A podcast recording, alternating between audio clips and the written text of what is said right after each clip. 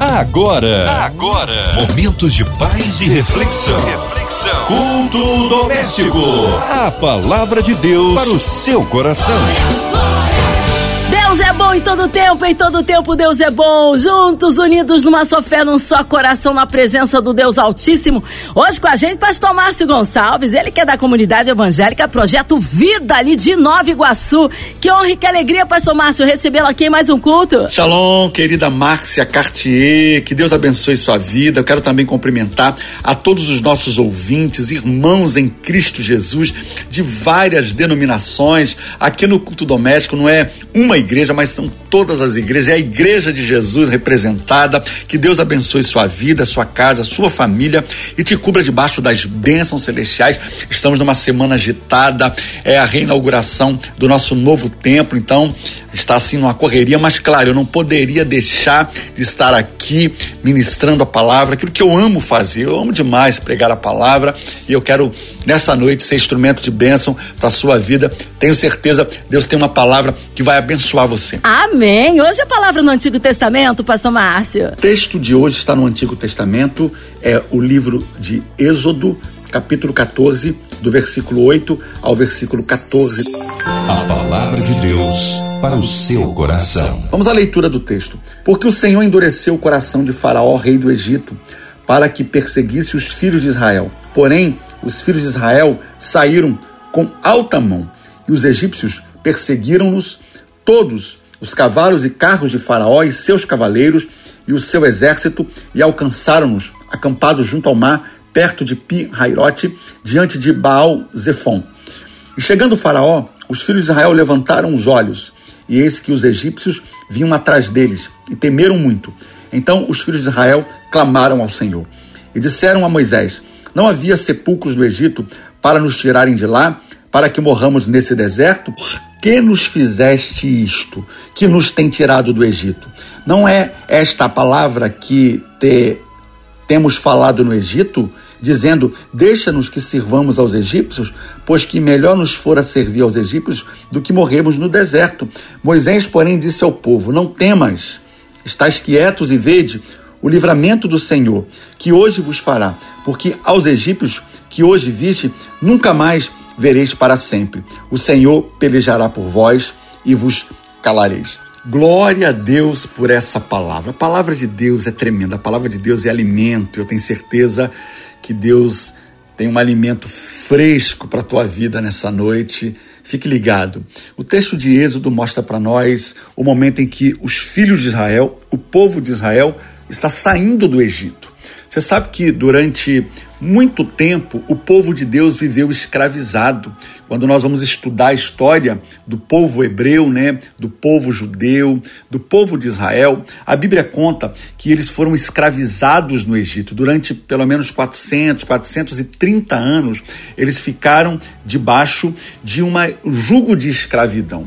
E a primeira coisa que nós precisamos entender é que Deus nos chamou para sermos livres. Deus não nos chamou para sermos escravos. Se você puder, repita isso. Deus me chamou para ser livre e não para ser escravo. Tudo aquilo que escraviza a nossa vida não vem de Deus, até porque a Bíblia diz que a bênção do Senhor é que enriquece e ela não acrescenta dor, não traz dor, não traz perda. Interessante, porque durante muito tempo esse povo se acostumou ali com aquele, com aquele jugo de escravidão, talvez sem perceberem que eles estavam sendo usados pelo inimigo.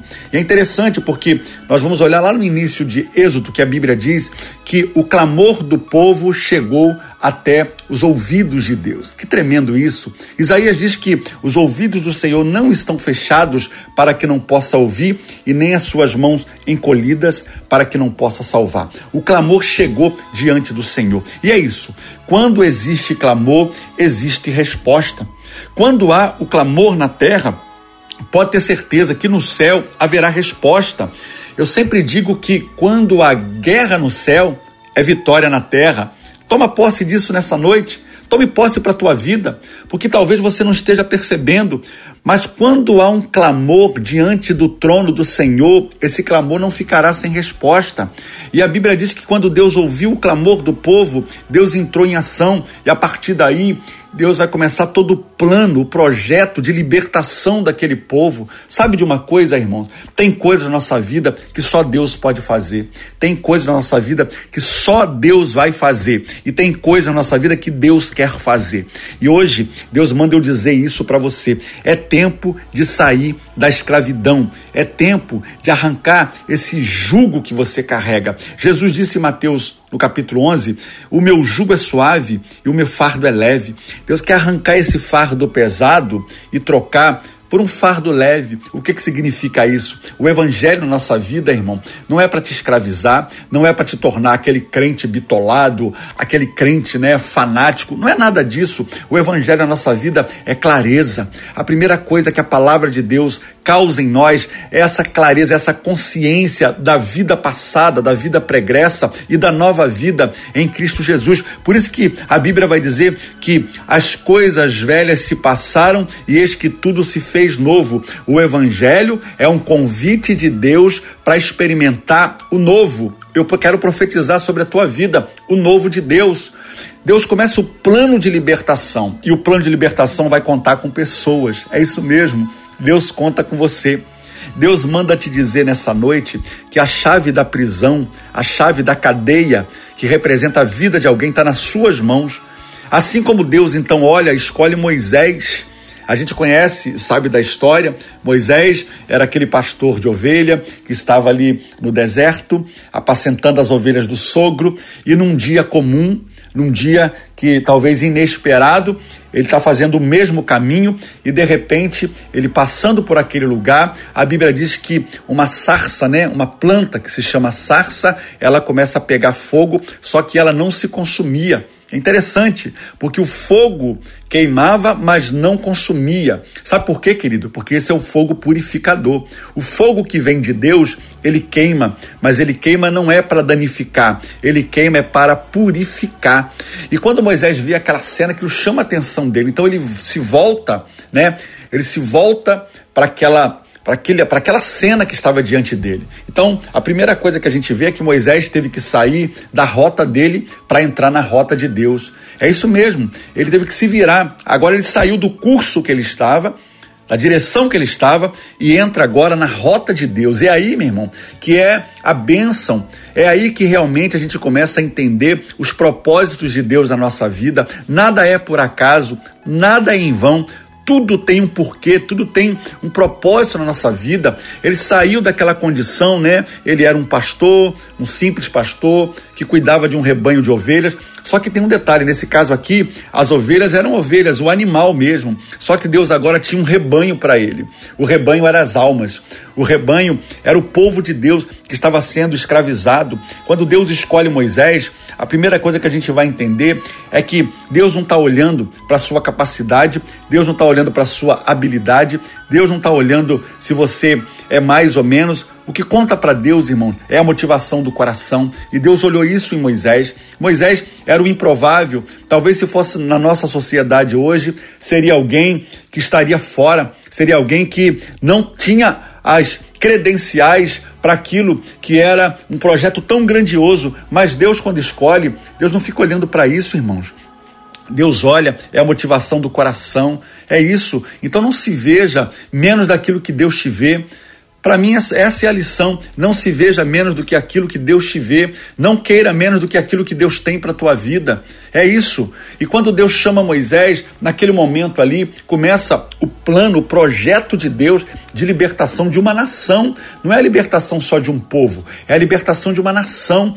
E naquela cena ali, naquele, naquela experiência da sarça ardente, Ali que começou o projeto de Deus com Moisés, na experiência. É isso que eu quero dizer para você nessa noite. Busque uma experiência com Deus, busque uma experiência que de fato, irmão, vai marcar a tua vida, porque depois daquela experiência, Moisés nunca mais foi a mesma pessoa. Eu sempre digo, depois de uma experiência com Deus, você nunca mais será o mesmo. Eu quero profetizar isso na tua vida hoje. Você que está ouvindo essa mensagem, recebendo essa palavra, depois desse culto, depois dessa palavra, depois dessa, desse louvor, dessa essa canção, tua vida não será mais a mesma. Deus vai te levar uma experiência sobrenatural. Moisés precisava disso, sabe por quê? Porque se Moisés não vivesse aquela experiência, ele só ia mudar as pessoas de geografia. Na verdade, Moisés, quando vai até o Egito e vai negociar com Faraó, diante de Faraó, na verdade, ele queria levar o povo até o lugar da experiência dele.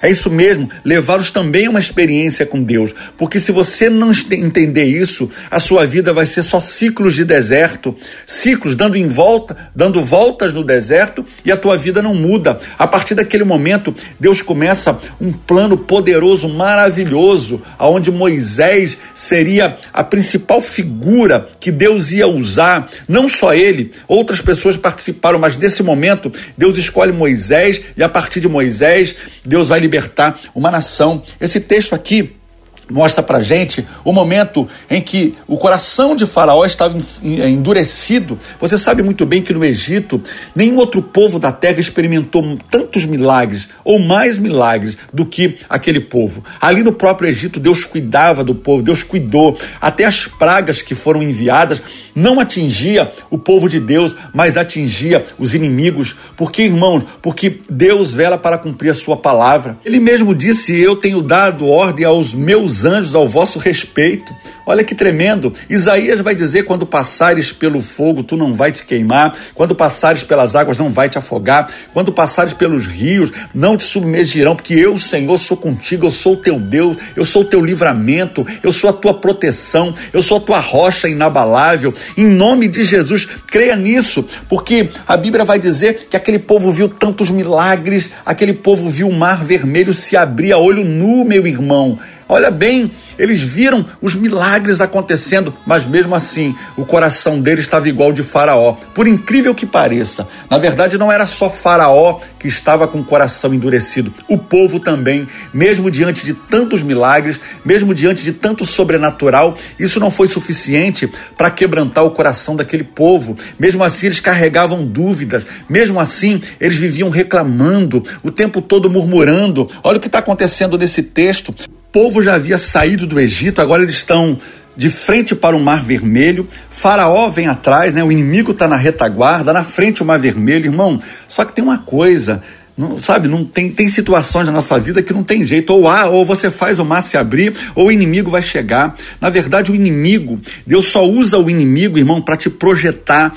Olha que coisa tremenda, olha que revelação desse texto. Na verdade, Deus o inimigo na tua vida, o inimigo na minha vida, só serve como instrumento de Deus. Eu vou ser ousado para falar isso para você, porque se não tem inimigo, irmão, na retaguarda, a tendência é a gente relaxar, é a gente, ah, eu espero amanhã, ah, se não não abriu hoje, vai abrir depois de amanhã. Na verdade, o inimigo na retaguarda representa aquilo que Deus está fazendo para acelerar o processo na tua vida. Glória a Deus. Deus está mandando falar isso para alguém nessa noite. O inimigo na retaguarda, sabe o que, que significa? Deus acelerando na sua vida o que ele vai fazer. Não é para te matar, não é para te amedrontar. Tem hora que a gente olha, né, irmão? Olha o tamanho da montanha, olha o tamanho do gigante, olha o tamanho do exército. A gente começa a ficar temeroso, mas não é para temer. É como o Senhor disse na tua palavra: não temas, porque eu sou contigo, não te assombres, porque eu sou o teu Deus. Eu te ajudo e te sustento com a destra da minha justiça. O inimigo está ali na retaguarda, na frente, o mar vermelho, irmão, não tem jeito. Só tem um jeito: ou Deus abre o mar vermelho, ou todo mundo vai morrer. E naquele momento, irmão, o povo ficou, sabe o que? Desejando voltar para o Egito. Eles disseram: era melhor morrer no Egito do que morrer no deserto. Era melhor viver como escravo do que estar tá passando por essa vergonha. Deixa eu te dizer uma coisa, irmão. Deus, ele não envergonha o seu povo. Deus jamais vai deixar que o nome dele seja envergonhado na minha vida e na sua vida. O povo aqui, mesmo vendo tanto milagres, tantos milagres, tantas obras maravilhosas que Deus fez, isso não foi suficiente para que eles entendessem: existe um Deus que governa os céus e a terra, um Deus que é criador do universo, todas as galáxias, tudo que existe foi feito por esse Deus. Então não é para a gente temer. Temer porque se eu estou guardado por aquele irmão que nunca perdeu uma batalha, é a letra da canção e eu amo essa canção porque isso é uma verdade. O coração de Faraó estava endurecido, mas o coração do povo também, porque mesmo eles vendo o céu se abrindo, mesmo eles vendo milagres acontecendo a olho nu, eles vendo ali com os próprios olhos, mesmo assim o coração deles estava ferido. Sabe por quê? O coração estava pegado a coisas. Olha que tremendo, olha que revelação. O coração dele estava pegado a coisas. Tome muito cuidado. Aonde está o seu tesouro, ali estará o seu coração, Jesus disse. Então tome muito cuidado com coisas, com situações que te prende, com, com situações que ganham você, com situações que têm o teu coração. Quantas pessoas são tão apegados a bens materiais, tão apegados a coisas, a ponto de muitas das vezes humilhar pessoas, a ponto de desprezar pessoas por causa de coisas e coisas são menos importantes do que pessoas. O coração deles estava é, empedrado, um coração empedrado, Deus não pode trabalhar, um coração Deus opera num coração quebrantado e contrito, o Senhor não rejeita. Aquele povo, irmão, eles não estavam entendendo o que estava acontecendo. Sabe o que, que estava acontecendo ali? Livramento.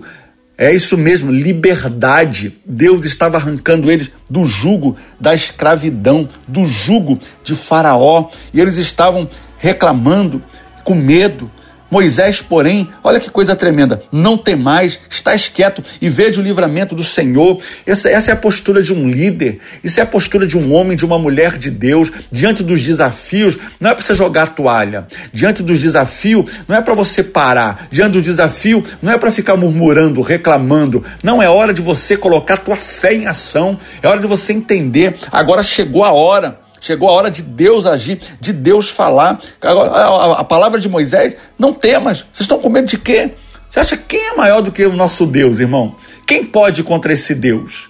Quem pode é, guerrear contra ele? Ninguém. E você é povo de Deus. Nós somos povo de Deus nessa terra. Eu vejo, né, hoje o mundo passando por tantas transformações. Hoje eu vejo uma onda de revolta contra a igreja. Hoje eu vejo, né, quantas é, quantos armamentos o inimigo tem usado contra a igreja, quantas investidas de Satanás contra a igreja, mas sabe qual é a palavra de Deus? Não temas. Sabe o que é não temer? Não temer não é você subestimar o inimigo, não é você subestimar que tem o problema, não é você subestimar que aquela situação está ali, mas é você olhar para aquela situação e isso não te amedrontar. Sabe por quê, irmão? O vencer está aqui dentro. É a batalha da mente. Quem governa a tua mente governa a tua vida. Quem governa a tua mente governa você.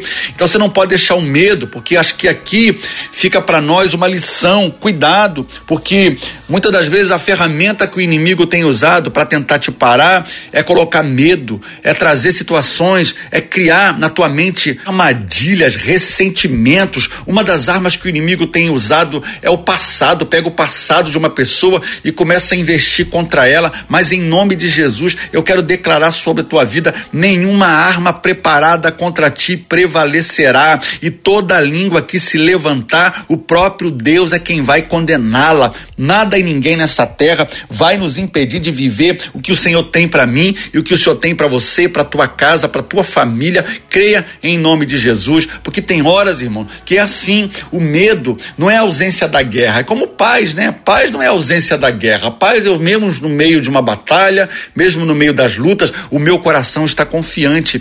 E o não temer aqui é exatamente isso. O inimigo está ali, a situação tá, o problema problema está ali, mas eu sei em quem eu tenho crido. Como diz a palavra, eu sei que o meu Deus é poderoso para fazer infinitamente mais do que tudo aquilo que pedimos ou pensamos, segundo o seu poder que opera em nós. A palavra de Moisés é o seguinte: não temas, estai quietos.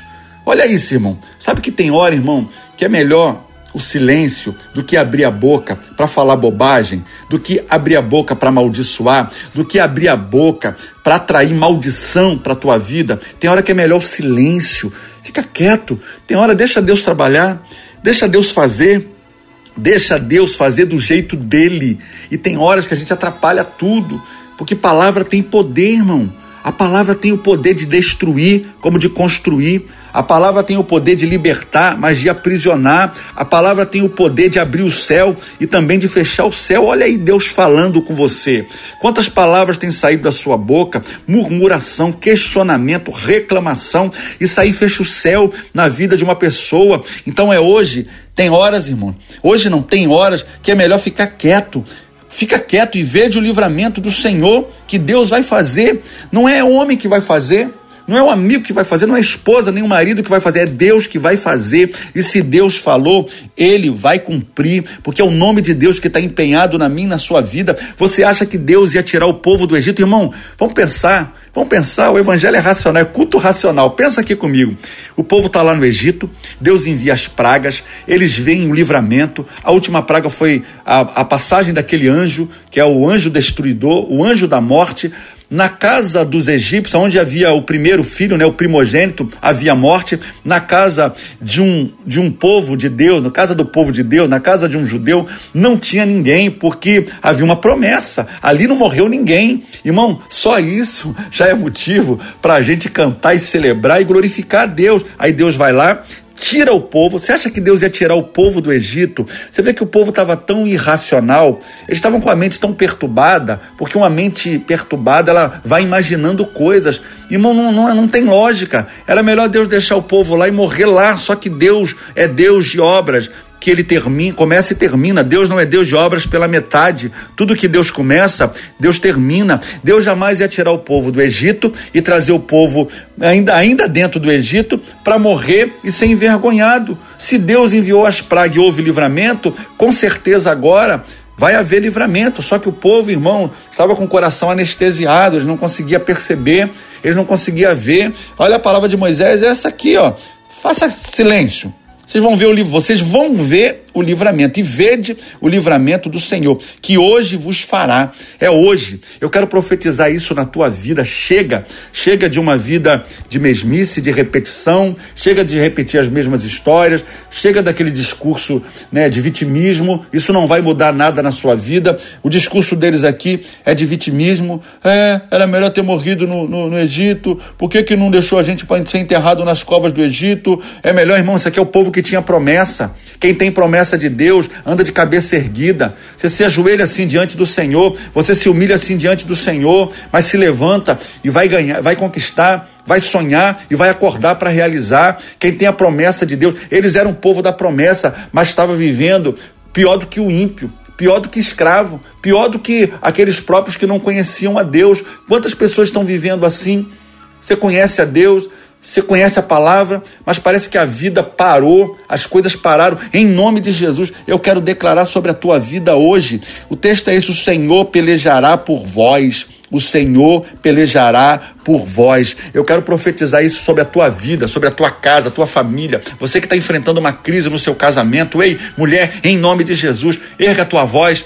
Erga a tua voz em direção ao céu, faça um clamor e repreenda da tua vida essa ação que o inimigo tem trazido. Olha que coisa tremenda. Você que é pai, ore, profetize na vida dos seus filhos.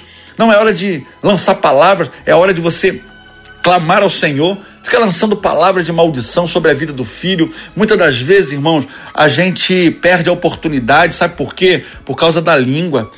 Moisés era um homem confiante, porque desde aquela experiência lá no Sinai, né? Desde aquela experiência lá no deserto, do seu chamado, isso marcou a vida dele, marcou o coração dele. Que Deus lhe dê uma experiência nessa noite.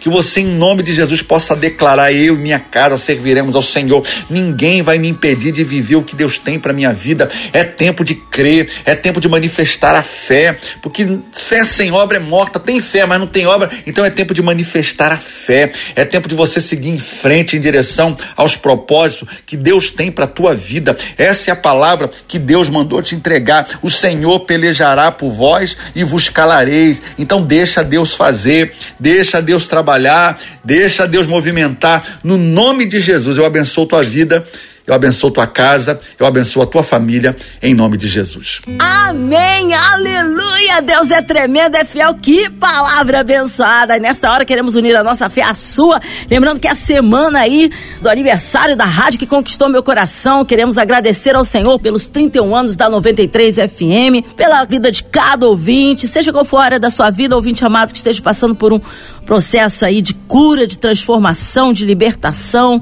que o Senhor possa abençoar e você receber o milagre que precisa, incluindo toda a equipe da 93 FM, nossa irmã Ivelise de Oliveira, Marina de Oliveira, Andréa Mari família, Cristina Xista e família, nosso irmão e sonoplasta Fabiano e toda a sua família, os nossos pastores, missionários em campo, nossas igrejas, pastor Márcio Gonçalves, sua vida, família e ministério, também incluindo aí a cidade do Rio de Janeiro, nosso Brasil, autoridades governamentais, você ouvinte no hospital, numa clínica encarcerado, Cremos um Deus de misericórdia e poder. Pastor Márcio Gonçalves, oremos. Vamos orar nesse momento. Pai, no nome de Jesus, eu quero orar por cada um desses nossos ouvintes, irmãos em Cristo Jesus, espalhado por todo o Brasil, fora do Brasil, que está sintonizado nas ondas da 93 FM. A tua palavra diz que o Senhor é Deus de perto, mas também é Deus de longe. A tua palavra diz, Pai, que a oração de um justo ela pode muito dos seus efeitos. Entra agora com providência nessa causa. Quantas famílias estão sendo assoladas pela doença, pela enfermidade. Meu Deus, tenha misericórdia agora. Pai, desse pai que está sofrendo por um filho internado num, num sanatório, de um pai que está sofrendo por um filho internado num centro de recuperação. Meu Deus, que o Senhor tenha misericórdia. Ah, o Senhor é o Deus da promessa. Eu oro, Pai, por essa mãe que está orando pela filha, Pai, que está perdida no mundo, na vida louca, na vida completamente fora dos seus propósitos. Que o Senhor traga respostas. Eu oro, meu Pai, no nome de Jesus, por aqueles, ó Deus, que estão encarcerados, por aqueles que estão pagando uma pena, Pai, que o Senhor não deixe teus filhos desistir, mas que eles possam permanecer firmes na promessa do Senhor. Eu quero orar também, Pai, por essa rádio maravilhosa que tem nos abençoado, toda a programação da rádio, cada um dos funcionários, locutores. Oro pela vida da Andréa Maia, Cristina Xisto, oro pela vida também da irmã Invelise de Oliveira, a irmã Marina de Oliveira, toda a sua família, a sua casa. Oro também pelo Rio de Janeiro, que o Senhor tenha misericórdia, Pai, da nossa cidade. Eu oro para que o Senhor tenha traga livramento sobre nós. Oro pela vida dos policiais, eu oro pela vida dos médicos, enfermeiros, ó Pai. Eu oro pelo nosso Brasil, por esse governo que aí está. Que o Senhor tenha misericórdia. Livra o nosso Brasil, Pai, de toda corrupção, de toda mentira, todo engano. Eu oro pela justiça desse país, meu Pai, o executivo, que o Senhor tenha misericórdia, o judiciário. Eu oro pelos legisladores legislativo, pelas câmaras federais, estaduais, que o Senhor possa nos guardar esse tempo, Pai, de, de incerteza, de medo, que o Senhor venha sustentar o teu povo. Oro nesse momento também pela paz de Jerusalém, que haja paz entre os seus muros, que haja paz entre as nações da terra, sobre aquela guerra da Ucrânia e a Rússia, que o Senhor tenha misericórdia do seu povo. Quantas vidas estão sendo tiradas? Meu Deus, o Senhor é o Deus da paz, o Senhor é o Deus, Pai, que intervém nas nossas guerras. Eu declaro em nome de Jesus um novo tempo, Pai, sobre a nossa cidade, sobre a nossa nação, sobre o nosso Brasil, em nome de Jesus. Glória a Deus. Amém. Glórias a Deus. Ele é fiel, ele é tremendo. Vai dando glória, meu irmão. Recebe sua vitória.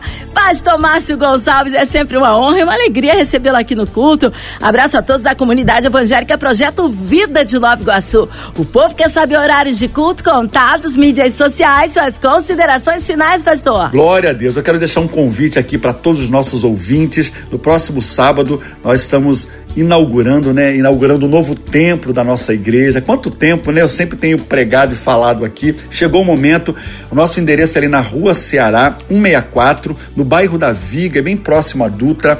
Nós vamos estar no sábado às 19 horas e domingo às 19 horas. Vai ser uma noite linda, vai ser uma noite assim de comemoração por esse por essa conquista tão grande que o Senhor nos dá. Quero mandar um abraço a todos os membros, a todos os nossos queridos que têm servido a Deus ali naquele lugar. Quero mandar um abraço para minha esposa, a pastora Vanilda. Quero mandar um abraço também para meus filhos Lucas, Felipe, Marieme, Lorena, meu neto Zaio. Um beijo também para minha sogra que está sempre acompanhando aí o culto doméstico, a dona Vânia. Deus abençoe sua vida. Pessoal, espero vocês. Um abraço. Deus abençoe. É um prazer estar aqui mais uma vez. Shalom Glória a Deus. Amém. Glórias a Deus. Ele é fiel, ele é tremendo. Amém. Seja breve retorno nosso querido pastor Márcio Gonçalves aqui no culto doméstico. E você, ouvinte amado, continue aqui, tem mais palavra de vida para o seu coração. Lembrando, segunda a sexta, Nação 93, você ouve o culto doméstico. E também podcast nas plataformas digitais. Ouça e compartilhe. Você ouviu? Você ouviu? Momentos de paz e reflexão. reflexão. Culto doméstico. A palavra de Deus para o seu coração.